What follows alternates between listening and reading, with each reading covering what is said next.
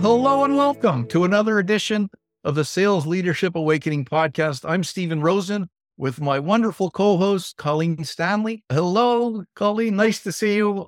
Always with a wonderful smile. We're going to talk about what our key focus is, bridging the gap between what we know and actually taking action. And if we did that more often, uh, as I think about it, we'd be much more successful. So, in today's episode, we're going to talk about do you need to set sales goals or you need to set learning goals? And we explore the relationship between the two sales targets, which are critical, but often undervalued, is continuous learning and the focus on that and the skill enhancement that sales leadership needs to be doing. Colleen, let me ask you we all deal with this every year in terms of growing our people. In your experience, why is it important for sales leaders to set learning goals in addition to sales goals? I want to give credit to a book that prompted this thinking or refined it. It's called The Performance Paradox in Eduardo Briceño. This is really what got me thinking about this wonderful book, by the way. And I'm going to read something real quick for our listeners. It said the strongest organizations are learning organizations. Their structures and systems make the development of their people, now listen to this, the everyday default, which makes them agile, resilient, and impactful. It goes on to talk about how at one time Microsoft, a very successful organization, was a know it all organization versus a learning organization. Let me go back to your question because I wanted to give that resource and kind of credit to what got my thinking that way. All of us as sales managers, you've been one, I've been one. We set the sales goal. Then we set defined metrics, and those might be activity metrics. We've got quarterly. So we've got numbers coming out of our ears. What I'd encourage everyone listening to today is that for every goal you set, there should be a learning goal. So let's take activity metrics, prospecting, right? It could be email, LinkedIn, networking, referral partners, asking for referrals. We can set those leading indicators, but do your salespeople have the skills to execute those leading indicators? There is usually training behind that. I had a client last year, and it was really interesting. And I know you've had this in your work where the company's growing. And so they may have started out with hit your sales goal, go get them, right? Well, then as you grow, you've got to get more profitable, you've got to get more accountable. So they were making a lot of changes that year and they were introducing it at the sales meeting. So for each salesperson, they were going to have a new business development goal in addition to existing business goals, so landing and expanding, and then a goal around a specific program you've got this new accountability, and often that's where it would stop. Now, to this company's credit, they recognized that they needed to give additional training in business development. For their industry, they brought in a social media expert. That's what their reps really needed to hone and find. Existing business, what they realized is a lot of their managers weren't that good at territory and account planning, which certainly, then how could they teach that to their salespeople? So they brought in somebody to teach that. And then on the line of business, they realize that, okay, we've got to teach a new value proposition, new sales messaging. So, right there was a company that we've got new sales goals, higher goals, more defined goals, whatever we want to call those today. But with every one of those, they weren't leaving them, like you've said, in the lifesaver boat. They gave them the resources and support. So, that was just a great example of sales goals, learning goals, combining to execute. I look at it from a very different perspective. And I love companies that are actually able to tie their goals to, hey, this is what we're asking our salespeople to do. No, we're going to support them in their development as a global approach. I want to share two thoughts that I have on this whole area. Number one, many companies don't start the year with sales goals. They're three months in and they're still establishing territory goals and objectives. I think never did that. I'd work through Christmas or, or whatever holiday to make sure my reps had their quotas. To me, that's a given. And a lot of companies, oh, we'll do it by the end of the first quarter. I think that is just pure negligent sales leadership. Make sure you get your sales goals in place because the, the reps need to understand what their objectives are. So, secondly, what I have found at a different level, because I focus on coaching. So, coaching is what does each rep need to get better? Right? So the training component, I think that's actually a great insight that I want to take forward with folks that I work with. Make sure that your goals, as you said, or your objectives are tied with making sure the reps can support them. One of the things that a lot of companies do, and I've experienced this because companies that I've worked for used to have an HR process individual development plans. Okay, it all sounds good. It, it sounds good. Maybe it was just in our industry that we had it in the healthcare industry. But what IDPs were is at the beginning of the year, you set your objectives with each rep, and then you set your individual development goals with each person. Now, this is an HR process, so it got done. HR processes get done. So, what would happen with those IDPs is they would sit for the first six months of the year because the process said you shall revisit six months later, and then you shall revisit 12 months later. So I remember sitting down and, you know, we had, let's say we had a great sales year, and I'd say, Oh, you didn't achieve that objective, but we had a great sales year. You're too busy making sales happen. So before I move on to maybe a solution to this, because this is what I work on with organizations. So I'm going a long way to tell a short story, but those processes, IDPs, individual development plans, I don't want to swear, but they're full of shit. Some people may be offended, but it doesn't work. You can't revisit learning objectives twice a year. It's a joke. It's like writing a strategic plan and reviewing it once a year. Why bother? Right. If you want to make a comment, but I do want to go on and talk about it, eh, possible ways to be better at this whole process of learning goals. I think what you're bringing up, and this is could be some self awareness for people, reality testing. We're really not making it a priority. So, why aren't we making it a priority? Here's where it goes back to. Now, again, I play more in the soft skills. It's your belief system. Because, Steven, if you believe something's important, you will make time for it. For example, in my personal life, I always make exercise a priority. At the beginning of the week, I get online. I, I, live here in Denver, Colorado. I still like to hike outside. I find out what the weather is and I plan my exercise outside according to that. That's a belief system, right?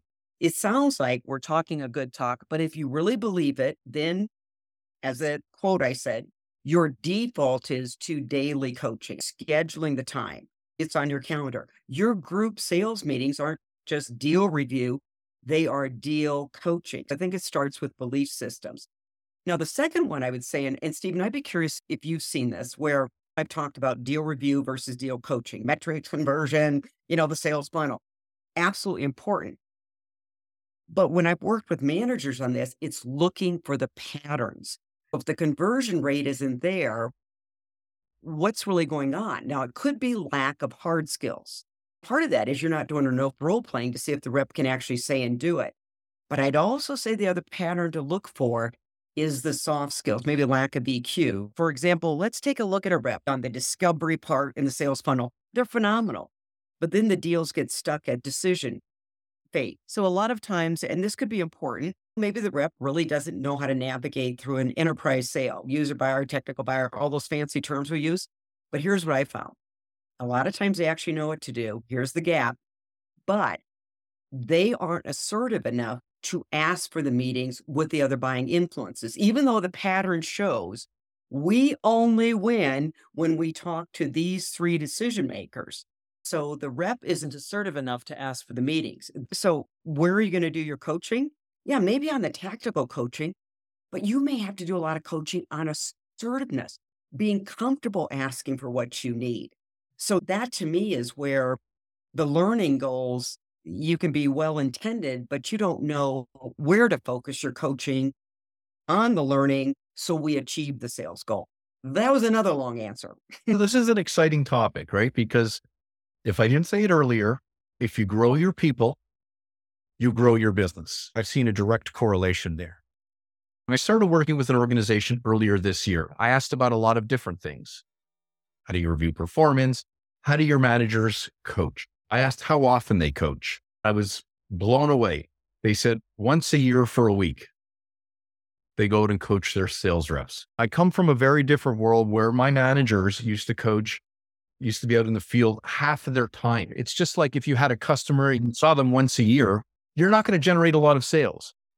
So, what I try to help companies do, because you would hit on a lot of the points, is one, learning is an ongoing process. You don't just learn by sitting in a training course, you learn by doing, you learn by being coached and practicing. A very simple way that, that we do is we create coaching journeys, which in essence is an IDP, but it's a living IDP. Let's say it's discovery.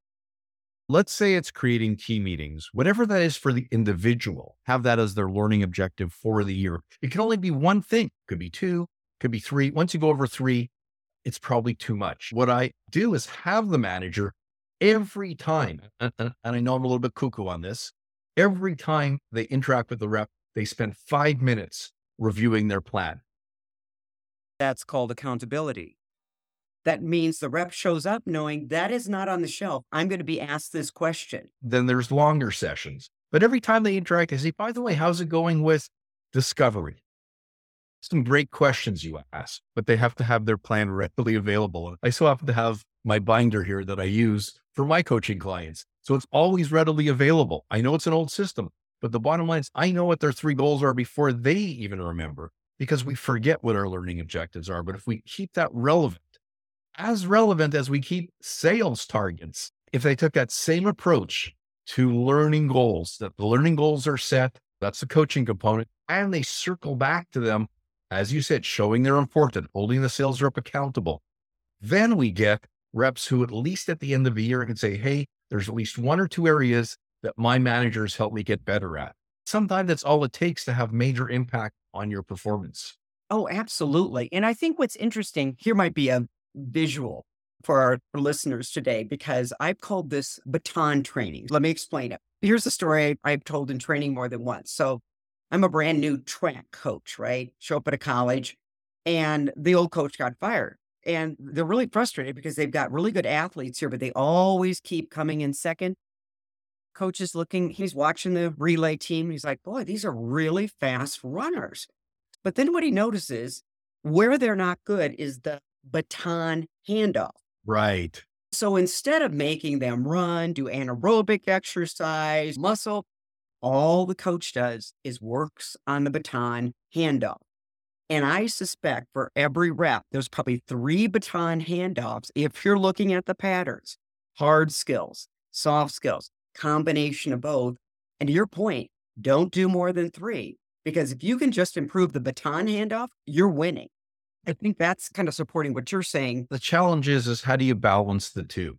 Certainly you want to look at setting achievement goals because that's the end of the day, your, your ultimate objective. But how do we find a way to manage both? Or do we have to manage both? Or we just manage each one individually? Any thoughts on how sales leaders can effectively manage both? I believe they use the same methodology or thinking approach that we use in funnel management leading indicators, lagging indicators, right? And so, again, kind of what I said for every mm-hmm. leading indicator that leads to a first exploratory call, well, we've defined the number for the activity. Have we figured out this rep for this activity needs this type of training or coaching? I'll give you one that I've seen a lot, and maybe Chat GPT and all that's going to change it. But email prospecting, right? So for many years, reps are told to create good emails. Writing a good email is copywriting. It's a writing skill. And yet nobody was providing their reps with training on copywriting. It can be as simple as networking. So here's my leading indicator. I want you to go to two networking events. For your industry, that works. The person goes to two networking events. Well, networking takes a skill set. You got to have a really quick value proposition, kind of pithy. You should go with the goal of introducing two people, education. So again, you can have the leading indicators but put education around each one of those and see if they've mastered it. You would do the same thing when you're running through the uh, sales pipeline funnel. Steven, something that comes up with your IDP, and I actually was corrected and rightfully so by a very senior executive. I was talking, okay, we need to take a look at value props. And he looked at me and goes, Colleen, at the level we're calling on, they don't want to hear a cute value prop. Seasoned reps need storytelling skills in a quick, compelling fashion. That was a great learning point for me. For these sellers, they may have needed tactical value props, but this set of sellers needed really good conversational case study story selling skills. I would say I think they're lined right up with each other. I don't think it's an either or. They're right next to one another. I think you actually described that really well at the beginning of how an organization had their three objectives and then heightened learning objectives. If these are the key things we want from you, we're going to actually train you on them. I never thought of it that way. So again, great insight. Thank you for sharing that. I look at how do you coach it? The training is getting out there and making sure that you're sitting with the reps, observing their ability to take that knowledge and put it into action. So I think there's even a third step here. Do we build coaching plans in terms of how much time the manager spends out in the field coaching the reps to make sure the learning goals are aligned with the goals we set. And we're out there making sure that we're observing those behaviors or those actions. That kind of helps bridge that gap between knowing and doing. I'm curious when you've had to flip sales managers' daily routines, and it's very easy to get drawn into operations meeting, internal meetings. What were one or two things that you did to help a manager change their daily routine to achieve this balance? That's a great question. I shared the example, and this is a wonderful organization with some wonderful managers. I've shared this whole idea of coaching not once a year, but active coaching, active development, specific plans. So they rolled that out and they rolled out a couple other things that I felt were essential for sales leadership, like proper review meetings. So they're not reviewing every day, but they're reviewing once a month. This has added a lot of extra work for them. They're really committed. And I tell them that they're committed to implementing the knowledge they got in the training course. And we're helping them through coaching. But one of the things we did, and it's totally off this, but I, I think it's important to share, the feedback was consistent. We love what we learned. We see the value. Right now, there's a time crunch. So I thought about it. How do I help them? Drinking a coffee one morning, I said, why don't we create a task force to get rid of time suckers? Ah, brilliant. So that's one of the ways I look at time, what generates revenue and what your time sucker is. Just before we had this call, I spoke to the person who was in charge of time sucking task force. The managers identified five and they're not implementing yet. I said, what's stopping you? He promised to get them done by January 2nd or 3rd. But the point is, sometimes we do have to look at some of the time sucking activities that are mm-hmm. sucking away from coaching, from being out with our customers because they don't generate revenue. As you know, I'm a firm believer in coaching and the impact it has on performance and on growing your people, which is what we're talking about, and ultimately going back to achieving our objectives. We asked the great question. So they're looking at things, easy things like implementing better meeting cadence, because a lot of time is spent in meetings. The meetings are not well run. How do you start to do the things you know you need to do? Some of the minutia, the reps have found that they love what we've implemented, but they're having time issues. Yeah. And that's a biggie because the presenting problem is not the real problem, right? And so we might say they don't like to coach, the reps don't like to do something. It has nothing to do with that. It has everything to do. I've got these things pulling me here, and sometimes even the head honchos. They might be reinforcing time sucking behaviors. I always think coaching is soft, but the bottom line is that they're very committed to taking the knowledge and putting it into action, and they are doing that. The struggle they're facing is one of what gives to do the new things. Absolutely. So I said, guys, it's in your control. What is stopping you? What company needs to be behind that? Then that goes back to belief systems. If you truly believe training and coaching will get you to the sales result, you will get rid of the minutia. But if you don't, then you've just got to say, we don't believe training and coaching works. At least say what your behavior is demonstrating. I'm all about reality testing. Don't waste your money on training if you're not going to implement it unless there's good leadership to turn it into action. And that's why I love working with this group because they're committed to turning it into action. So, anyways, this has been a fun discussion. As always, we try to share some tangible things you can implement from each of our podcasts. And Colleen, would you like to share one of your great insights that sales managers can walk away with today and implement? Here's an additional thought. So, I live in Colorado. One of the major activities here is skiing.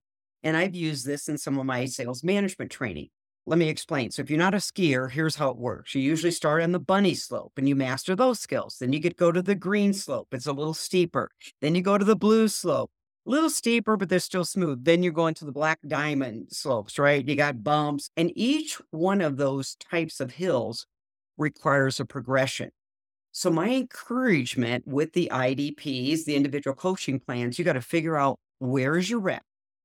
And then don't escalate them or elevate them too quickly. Because a mistake I made as a sales manager, because I was time crunched, I might do one role play and okay, they mastered the green slope, right? Well, then I put my sales reps on the black diamond. I'm throwing objections at them. I'm running a pressure calls to see how they can emotionally react. They hadn't even mastered the other two levels of learning. So I would say if you want to be a great coach out there, create a great learning organization, do what ski instructors do quite well figure out where your student is and progress them and know what the progression looks like. I want to add to that because I think one of the things that we forget, because we're all trying to do so much as sales leaders, is we forget about skill mastery. And to me, the end of the day, if we're investing in a learning program, the goal really is to master that skill before you move to the next one. So I'm so aligned with that you throw me a loop because I think that's a brilliant insight. So I'm going to try to come close to it in terms of learning.